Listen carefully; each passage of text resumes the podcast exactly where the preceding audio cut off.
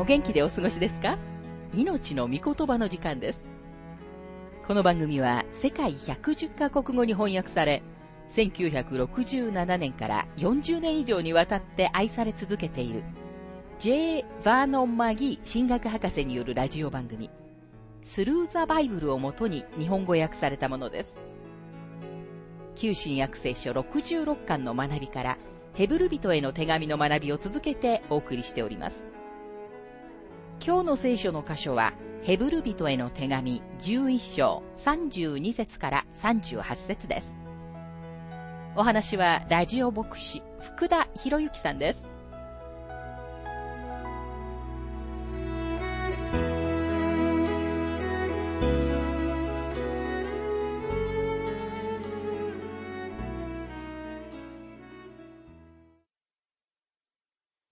ヘブル人への手紙11章の学びをしていますが、32節これ以上何を言いましょうかもしギデオン、バラク、サムソン、エフタ、またダビデ、サムエル、預言者たちについても話すならば、時が足りないでしょう。前回に続いてマギー博士はギデオンについて次のように述べています。詩式6章の12節には次のように書かれています。主の使いが彼に現れていった。勇士よ。主があなたと一緒におられる。主の使いはここでギデオンを勇士よと呼んでいますが、彼は敵を恐れてこそこそと生きている臆病中の臆病者でした。しかし神様はそんな臆病者のギデオンに次のように言われました。だからこそ私はあなたを選んだのだ。あなたがつまらない人間だからだよ。あなたに私の力を信じてほしいのだ。たった300人の男たちで、ギデオンがミディアン人に対して勝利を収めることができるその日が来るまで、神様がこの人の信仰を強め始められたことがわかります。ギデオンの生涯には確かに彼の信仰が大きな役割を果たしました。今日もしミニストリーが主のものであるなら、それに反して何かとても大きな見せ物、何か大きな運動、何か大きな集会がなければならないと、どれだけのクリスチャンがそんな風に感じていることでしょうか。残念ながら神様はそのようには働かれないのです。神様の偉大な働きは、個人個人や小さなグループによって世界中で行われていると思います。マギー博士はご自分の経験を次のように述べています。私はレバノンで国際ギデオン協会のメンバーである一人の人に会ってびっくりしました。彼は活動的なクリスチャンの一般信徒で、キリストのための本当の証人です。彼についての話を公の場で耳にすることは決してありません。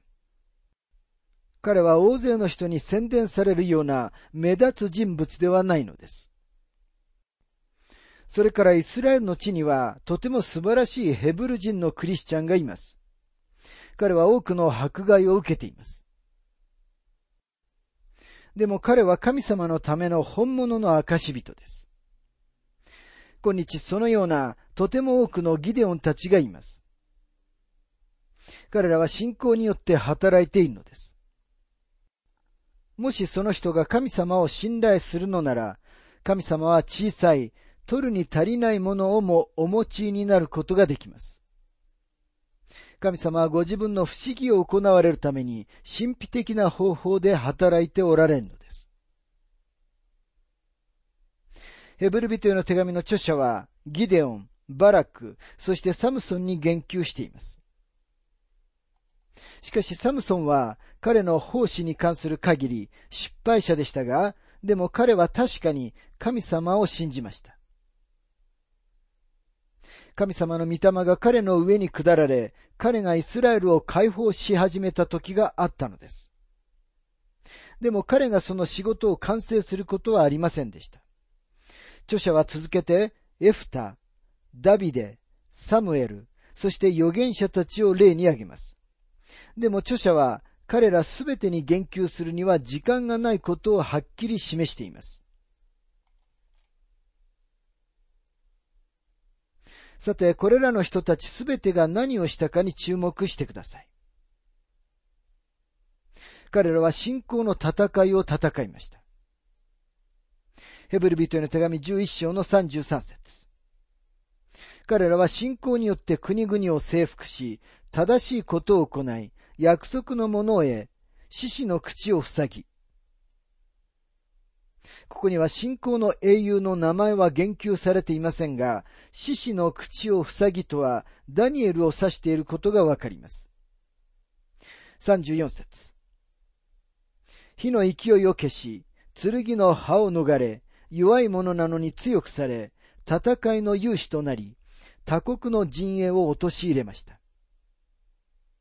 これは信仰の戦いです。そして彼らは信仰による勝利者なのです。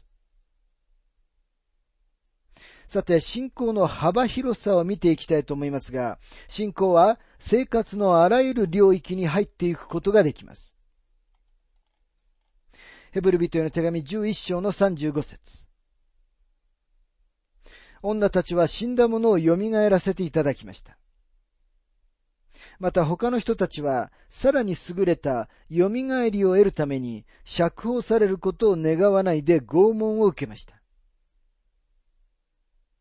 女たちは死んだ者を蘇らせていただきましたと書かれています。エリアに息子を生き返らせてもらったツァレファテのヤモメを思い出してください。そのことが第一列王記17章の17節から24節に書かれています。また他の人たちはさらに優れた蘇りを得るために釈放されることを願わないで拷問を受けましたと書かれています。言い換えれば、著者は今、殉教者たちのことを話しているのです。36節から38節また他の人たちは、あざけられ、鞭で打たれ、さらに鎖につながれ、牢に入れられるために会い、また石で打たれ、試みを受け、ノコギリで引かれ、剣で切り殺され、羊やヤギの皮を着て歩き回り、乏しくなり、悩まされ、苦しめられ、この世は彼らにふさわしいところではありませんでした。荒野と山とホラ穴と地の穴とをさまよいました。ここにもう一つのグループの人たちが言及されています。彼らは戦場で大きな勝利を得ることはありませんでした。彼らは競技場に入り、大勢の聴衆の前で神様のために偉大な功績を上げることもありませんでした。これらの人々は他の人たちと呼ばれている人たちであり、もしあなたが英雄を求めているなら、この人たちこそ本当の神様の英雄だということが言えると思います。彼らは試みに遭い、あざけられ、鞭で打たれ、鎖につながれ、牢に入れられました。彼らはまた石で打たれ、ノコギリで引かれました。ヒエロニムスは、ノコギリで引かれたのはイザヤであったと主張していますが、もちろんそれは言い伝えにしか過ぎません。私たちには誰がそのような残酷で恐ろしい死に目にあったのかはわかりません。そして他の者たちは試みを受け、刀で切り殺されました。ここにある比較に注目していただきたいと思います。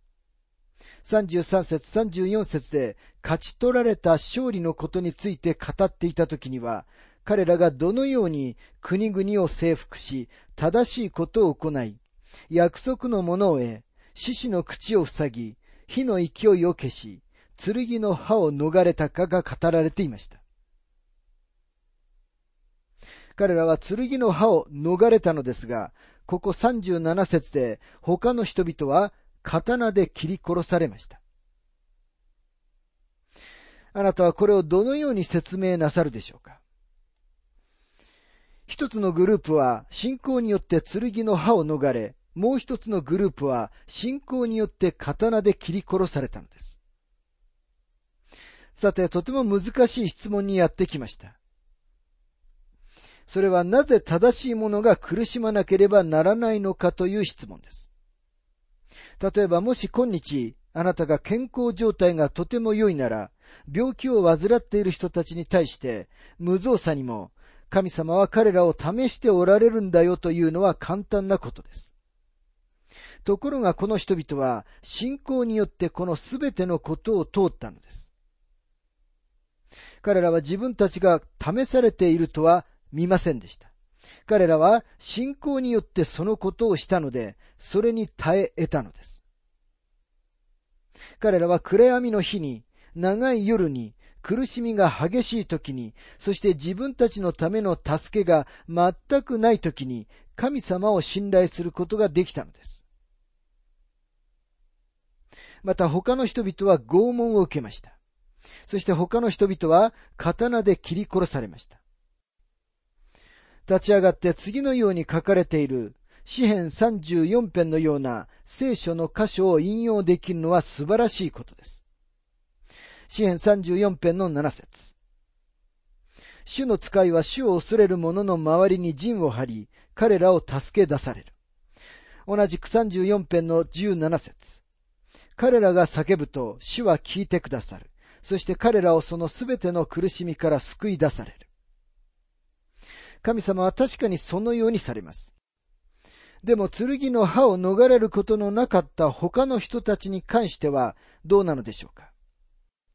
ステパノは当時の宗教的指導者たちを見つめて次のように言うことができました。使徒の働き7章の52節あなた方の父祖たちが迫害しなかった預言者が誰かあったでしょうか彼らは正しい方が来られることを前もって述べた人たちを殺したが、今はあなた方がこの正しい方を裏切る者、殺す者となりました。そして主イエスが頭脳明晰な若いパリサイ人であったサウロを召されたとき、次のように言われました。人の働き9章の16節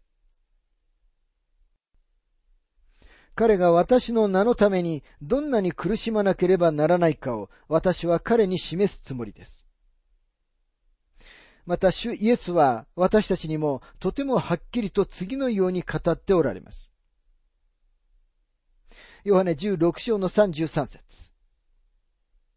あなた方は世にあっては困難があります。しかし勇敢でありなさい。私はすでに世に勝ったのです。最後にパウロとバルナマが彼らの宣教旅行に行った時、彼らについて次のように言われています。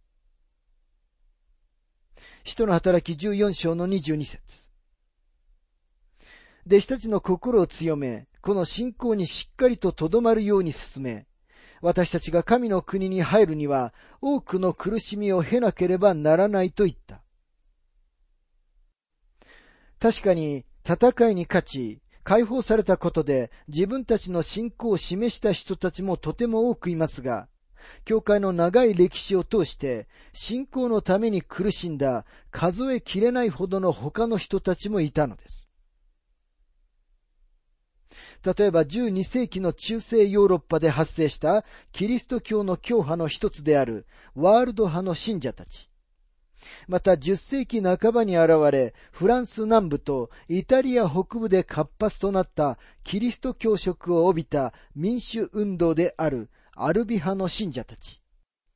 そして16世紀から17世紀におけるフランスのユグノー教徒、そしてスコットランドの名役者たちや多くの他の人たちがいました。マギー博士はご自分の教会の信徒について次のように述べています。四つの信仰性の淵の病を持ち、そのせいで生涯寝たきりであったクリスチャン詩人のマーサ・スネル・ニコルソンは、私がロサンゼルスのダウンタウンで牧師をしていた時の私の教会のメンバーでした。私は彼女にバプテスマを授ける特権に預かりました。彼女はとても苦しんでいました。それで私たちは彼女の家の風呂場でバプテスマを授けなければなりませんでした。体に触れられる時はいつも彼女は痛みで叫びました。この女性は主に召されるまで言葉には表現できないほどの苦しみを通りました。そしてたった今、世界中で文字通り数えきれない信仰の英雄たちが痛みの床に伏しています。人生の舞台に出て行って大きな勝利を得ることについて読むのは良いことです。また自分が癒されたと報告することができるのは素晴らしいことです。でも癒されないまま相変わらず苦しんでいる人たちはどうなのでしょうかイエス様のために苦しんでいる、ずっと向こうの宣教地にいる知られざる宣教師はどうなのでしょうか？苦しんでいる牧師はどうなのでしょうか？この質問を取り扱うのに、私が最近学んだことをあなたにお分かちしたいと思います。使徒ペテロは、私たちが受ける試練について次のように述べています。第一ペテロ4章の12節から13節愛する者たち、あなた方を試みるためにあなた方の間に燃え盛る火の試練を何か思いがけないことが起こったかのように驚き怪しむことなく、むしろキリストの苦しみに預かれるのですから喜んでいなさい。それはキリストの栄光が現れる時にも喜び踊るものとなるためです。またパウロはコロサイ人の人たちに苦しみについて次のような意見を述べています。コロサイ人への手紙一章の24節ですから私はあなた方のために受ける苦しみを喜びとしています。そしてキリストの体のために私の身をもってキリストの苦しみの欠けたところを満たしているのです。キリストの体とは教会のことです。パウロはどのようにしてキリストの苦しみを満たすのでしょうか私たちのためのキリストの贖いは完成し完全だったのではないでしょうか確かにその通りです。でも主イエスがこの地上の生涯の中で経験された贖いのための苦しみではない特定の苦しみがあります。主の贖いのための苦しみは十字架の上で起こりました。私たちの誰一人、それに付け加えることのできる人はいません。でも、もし私たちが主のために立ち上がるなら、あなたも私もそのための代価を支払わなければならないのです。マギー博士はご自分の経験を次のように述べています。私が最初に癌にかかった時、主は私を癒してくださいました。ですから私は今、私に対する主の善と恵みと憐れみのうちに喜んでいます。私は歓喜し、主が私を癒してくださったら、すべての栄光は主に返しますと約束しました。おそらく私は神様が私のために何をしてくださったかについてかなり大きい声で話したんだと思います。その後私は何百通という手紙を受け取るようになりました。それは末期癌の人たちからのものです。そして祈りを求められました。私はその人たちを祈りのうちに覚えることを誠実に果たそうと努力しています。でもしばしば家族から苦しんでいる生徒の一人が主の身元に行ったという手紙をもらいます。私は特にある女性からの一通の手紙をよく覚えています。彼女の夫は癌でとても苦しみ、その後亡くなりました。私はこのことについて考え直さなければなりませんでした。神様はいつでも病床から人を立ち上がらせられるわけではありません。一部の人たちが癒される一方、今日、多くの人たちが病院にいて、その人たちが痛みの床についています。主が私の癌を癒された後、何をされたかぜひ知っていただきたいと思います。主は私に胆石の問題を与えられました。医師が診断するのにしばらくかかり、私はとても苦しみました。その時私は主に次のように言われていたのだと思います。私はあなたが口を閉じているように、あなたに肉体のトゲを与える。あなたは私があなたのために働いた方法について自慢しすぎる。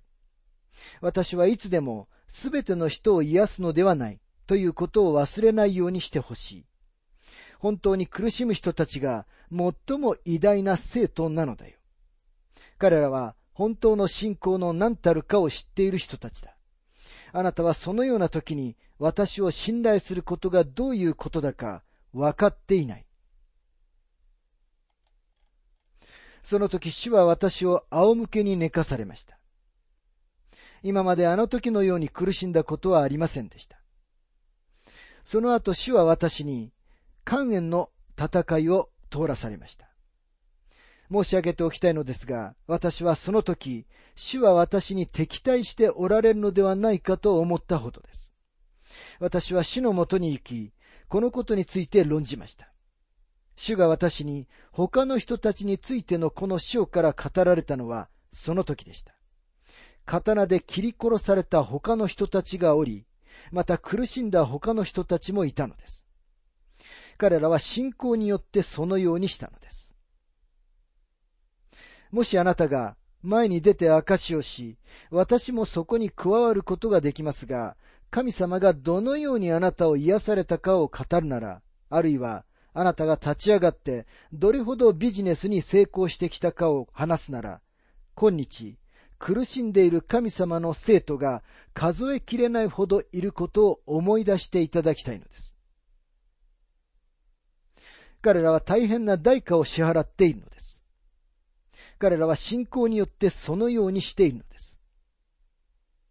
彼らは私よりももっと多くの信仰を持っています。そして私は彼らは私よりより優れた襟抜きの生徒だと思います。私は幾人かの神様のために働いている素晴らしい生徒たちからの多くの手紙によって謙遜にさせられました。その人たちは不適当な場所に追い込まれ、自分たちの信仰のために苦しんでいる人たちなのです。ヘブル人への手紙の著者は、信仰によって生きた一団の人たちのことを語っています。彼は単にその人たちのことを他の人たちと呼んでいます。今日信仰によって生き、信仰によって死んでゆく他の人たちのことを忘れないようにしましょう。この箇所は私にとって以前とは違った意味を持つようになりました。そしてあなたにとってもまた何か新しい意味を持つようになってほしいと思います。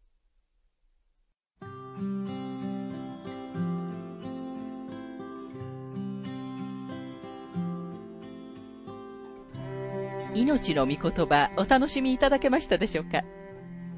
今回はギデオンの信仰というテーマでヘブル人への手紙11章32節から38節をお届けしました。お話はラジオ牧師福田博之さんでした。